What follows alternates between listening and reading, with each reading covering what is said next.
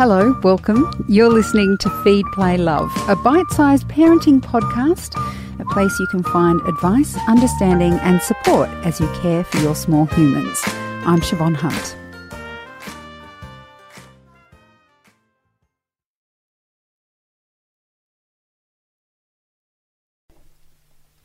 Becoming a parent is a seismic shift in anyone's life. Personally, I've found each age and stage comes with its own joys and challenges.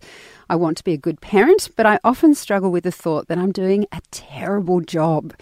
These days, I see a counsellor at least once a month. I've had a history of anxiety, and every time I do, I feel myself a little bit steadier on my feet and a little bit more forgiving of my own failings. Psychotherapist Gill Straker, did I say that right? Gill? Yep. Psych- Psychotherapist Gill Straker and Jacqui Winship believe in the power of talking therapy, and in their book, The Talking Cure, they explore they explore the way that therapy can change lives for the better. Hi, Gill, Jacqui, welcome to Feed, Play, Love. Thank you. It's good Thank to be you. here. I know what I get out of a counsellor. What do you think parents in general could gain out of something like talking therapy? Well, it sounds like part of what you get out of it is, you know, the ability to be heard and understood and have somebody sort of soothe your anxiety um, and help you to be a little more compassionate and kinder to yourself. And certainly that is, you know, something that we would hope most people would get out of psychotherapy. Um, the other thing for parents is those who have had perhaps more significant difficulties in their own childhood can get to process some of those difficulties and to understand the ways in which they might play out unhelpfully in their role as a parent. Um, and hopefully that helps them not to, if you like, sort of pass on those difficulties to their children. Because that is one thing I think parents are very conscious of today, isn't it? That we all want to be good parents. We all feel this huge responsibility. Not to say that previous generations didn't, but there's a lot of advice and information about how we can do it well. Do you find people in your um, your clients, I guess, do you find them struggling with that sort of pressure? Enormously.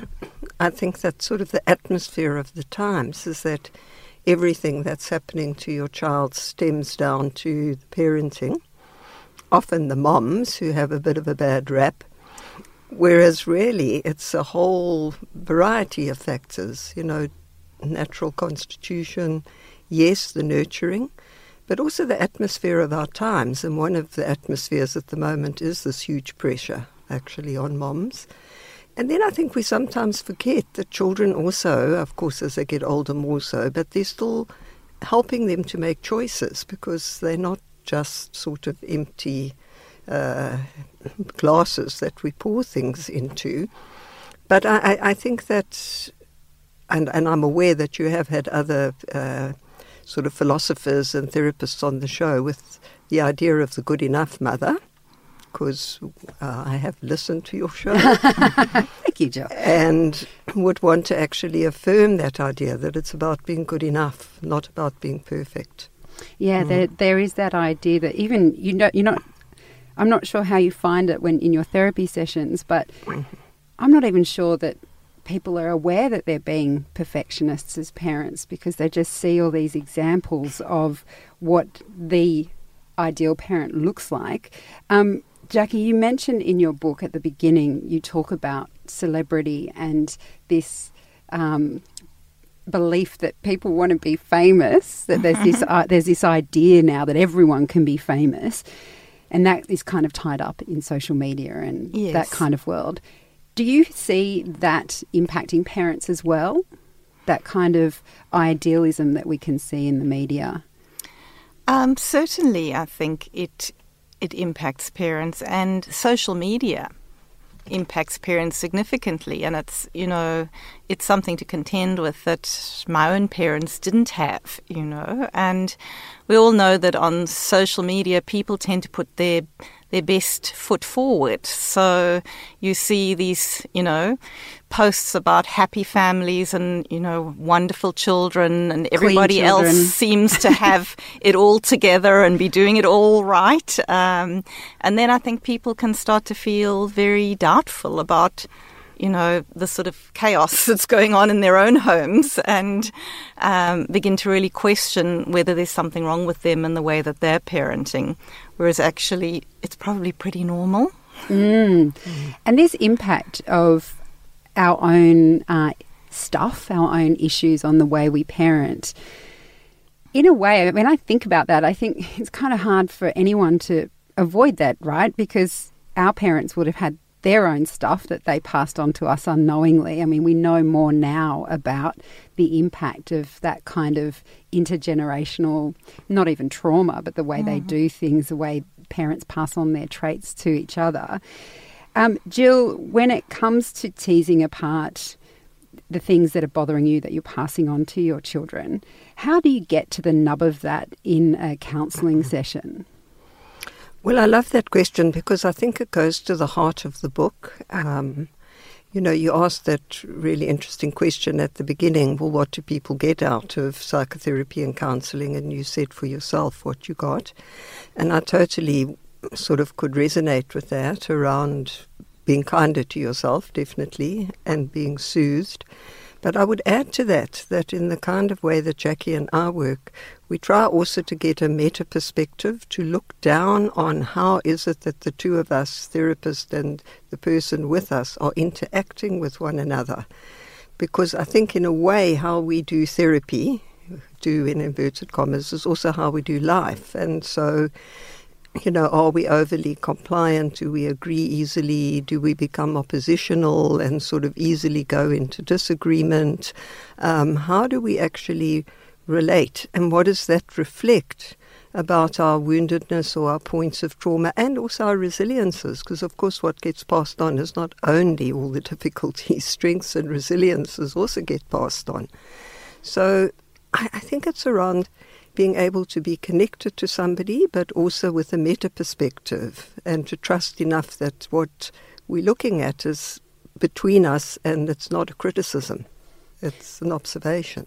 So, do you find when parents come in to see you that they um, are recognizing that they have something they need to work on or that they're troubled with something that's happening in their family? I think there's a mix of both. You know, some parents come in very much aware that perhaps there's something they need to work on. Um, some parents come in, you know, feeling very shamed and guilty about the way that they're parenting. Um, and in many cases, you know, they're really not doing a bad job at all. Um, they're just holding themselves up to a really sort of unattainable standard. Um, but of course, there are also parents who come in and, you know, say, What's wrong with my child? You know, my child is a problem. My child is behaving badly. Um, I think because Gill and I mainly work with um, with adults, we perhaps see a little less of that, but certainly we do see it. But I know that people who work a lot with children often have that problem that children are brought to therapy and parents present them and say, "Well, do something about my child." um. and really, all those poor therapists, they're probably sitting there going, "Well, maybe can I just refer you yourself right. to this other therapist?" Isn't that interesting? Um, well, if we could talk about something that's quite specific, do you have you had much experience with uh, parents coming to see you um, with postnatal depression? Is psychotherapy something that can help in that um, particular area? Yes, there are many parents who come with postnatal depression. And again, I would go to the broader social aspects because, you know, we're kind of told that this is the most joyous, the most wonderful, it's a fantastic event.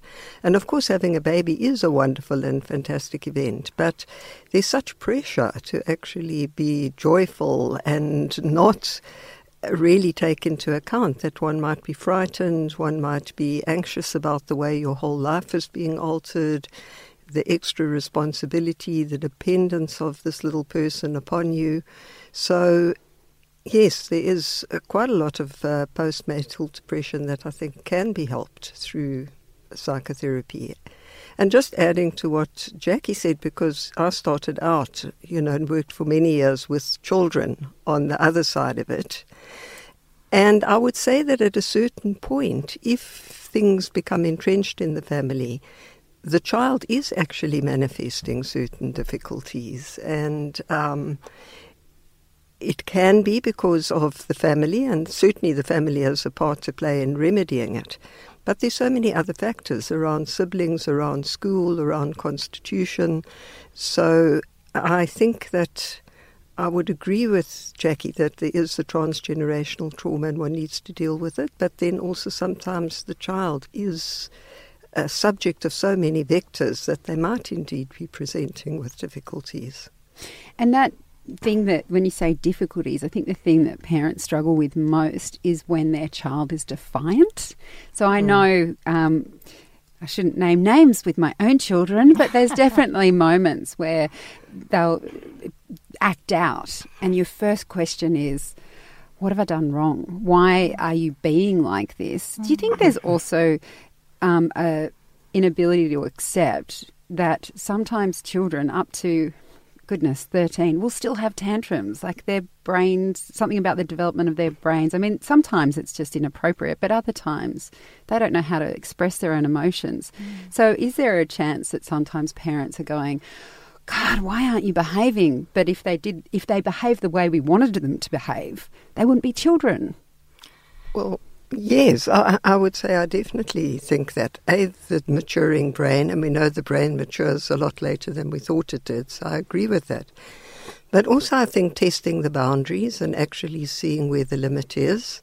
So, for the parent maybe to be able to tolerate the defiance, which is difficult because you feel like you might want to strangle the little darling.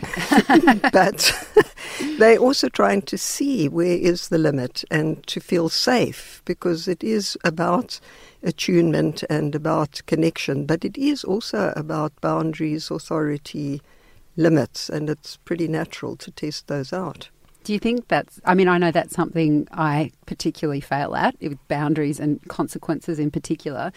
Do you think in the time that you've been seeing um, clients that parents are getting uh, maybe less adept at putting boundaries in place as we try to make sure our kids are happy and successful and all of those things?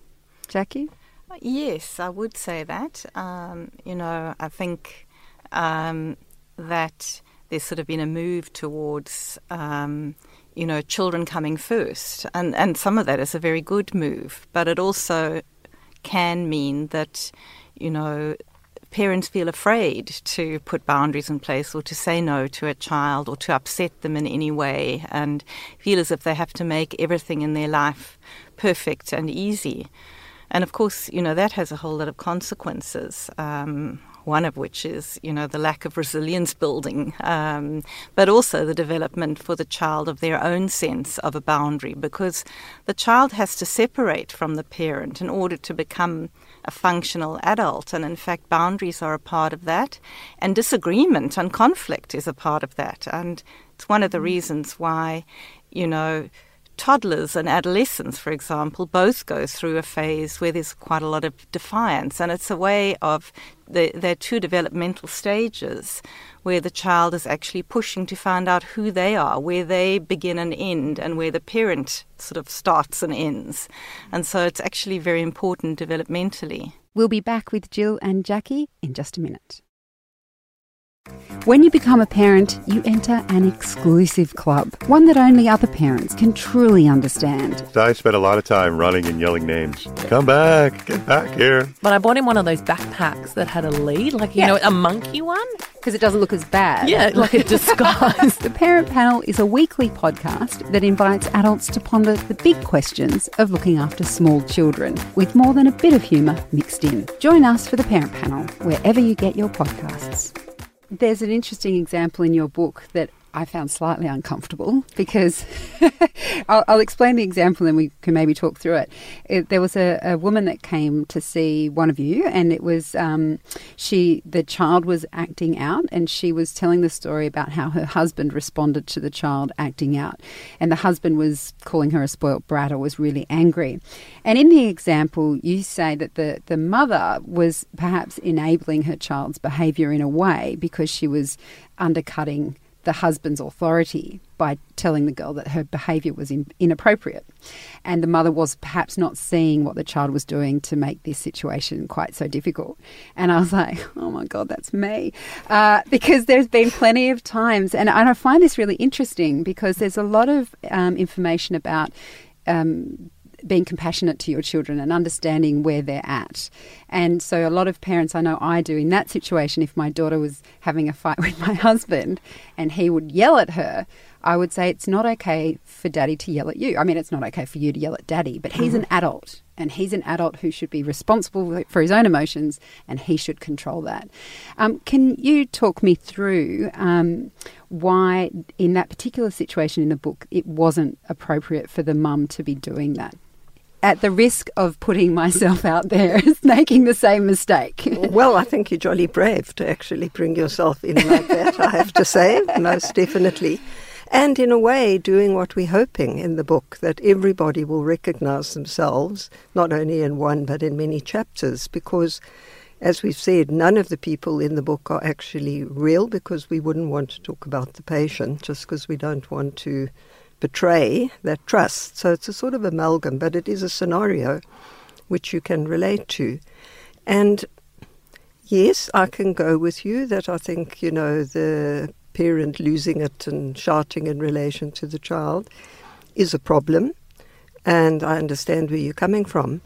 But I guess it's also around the fact that if one has got a history, which you've already indicated us, say, of anxiety, then, when there's an intensity or raised voice without it even necessarily going to shouting, that can raise your anxiety and have a bit of an over identification with the vulnerability of the child. And the child, of course, then picks it up, and child children are wonderful uh, splitters. They know how to get the parents on, you know, different paths. Yes. So that they can perhaps get uh, an advantage. So that's why we see it as actually a kind of, uh, it, it's a whole host of factors that actually go into that. But Yes, I, agree with you that, you know, it is the adult's position to sort of not lose it, but which of us has never lost it? That's the first thing. And the second thing is, I, I think that it is something to do with one's own trauma system, if you like, that gets mobilized, and then there's the identification with the child and wanting to protect and block, which is a natural instinct. But in a way, what we lose sight of is that both parents love their children so much, and each one of them wants what's right for them. But how do the two of you get back onto the same path? This is the real question. Mm, that is a real challenge. I just I can't help feeling that um, psychotherapy should just be a part of all of our lives, for, particularly from the time we have children, because there are mm. so many complex relationships going on. And um, in particular, I've always felt that if I could go back again when I had my kids, one of the things I would definitely have done is with my first baby, I would have made sure I went to speak to someone every month. I feel like it's such an intensely big change in your life, and there's mm. even though there's a lot of support, the kind of um, the way people access it is pretty random. Absolutely. I mean, I think you don't need to convince Gill and I of that, you know, parents, but certainly we would think most people would actually benefit um, from mm. psychotherapy, um, not only because they're having major problems, but actually as a kind of wellness factor, the way mm. to sort of best care for their own mental health and well being. But parenting in particular is such an incredible demand on us. Um, I know for myself, you know, that nothing has impacted my life as much as having a child. Um, mm-hmm. And that you know, I certainly struggled in the wake of that. And I think many people do, and then feel shame around the fact that they're not finding it all, you know, wonderful and joyful and easy. Um, Because it's a very conflicting time, isn't it? Like, Very. It was only this week I bumped into a mum at the gates of childcare and I said, Oh, how are you going? And she said, I'm having a terrible morning. And I went, You know what?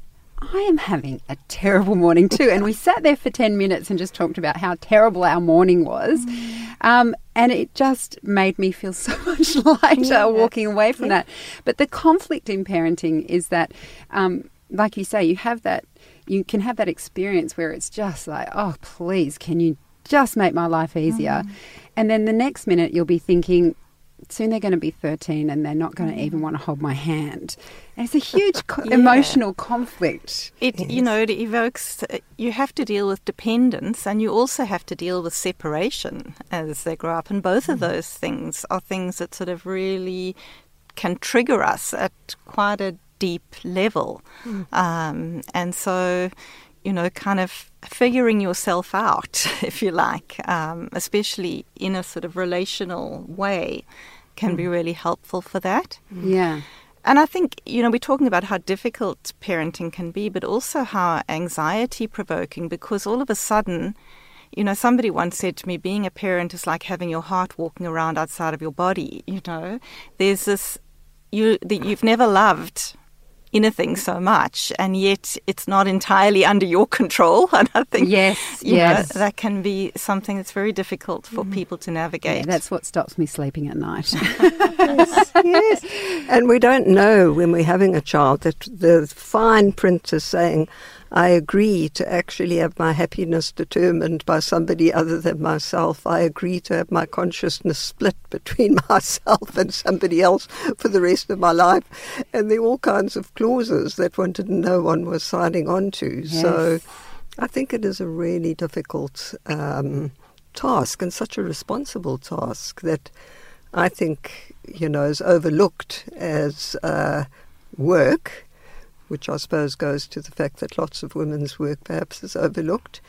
But I liked your point, and I think Jacqui and I are quite passionate about that because, you know, when people go to Pilates, they go to exercise classes, they go to yoga, they look at their diet, they do all kinds of things.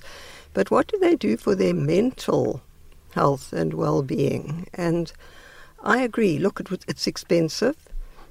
But if you start looking at it in terms of prevention and the transgenerational transmission, I really think that Medicare and all these institutions would actually find they saved money rather than lost it in the longer term mm. to invest in well being, mental well being. And the thing about psychotherapy as well, or what I found anyway, is that these days, especially as a parent, there is no time for reflection. There's no time to stop and think, why do I feel like I'm being a bad parent? Or why is it that I'm having these highs and lows? And at the end of the week, I just want to go to bed at eight o'clock. you know, we don't have time for reflection. But if you have booked in to talk to someone who is only there to listen to you, then that means you're stopping and you're actually, what is it about the life um, unexamined? yes. I don't know the quote properly, but you know, that's the idea that we miss out on in the pace of life today. I feel like we could go on forever. I really need to talk about when my children are no longer dependent on me. but maybe I'll just book in for a separate session with one of you.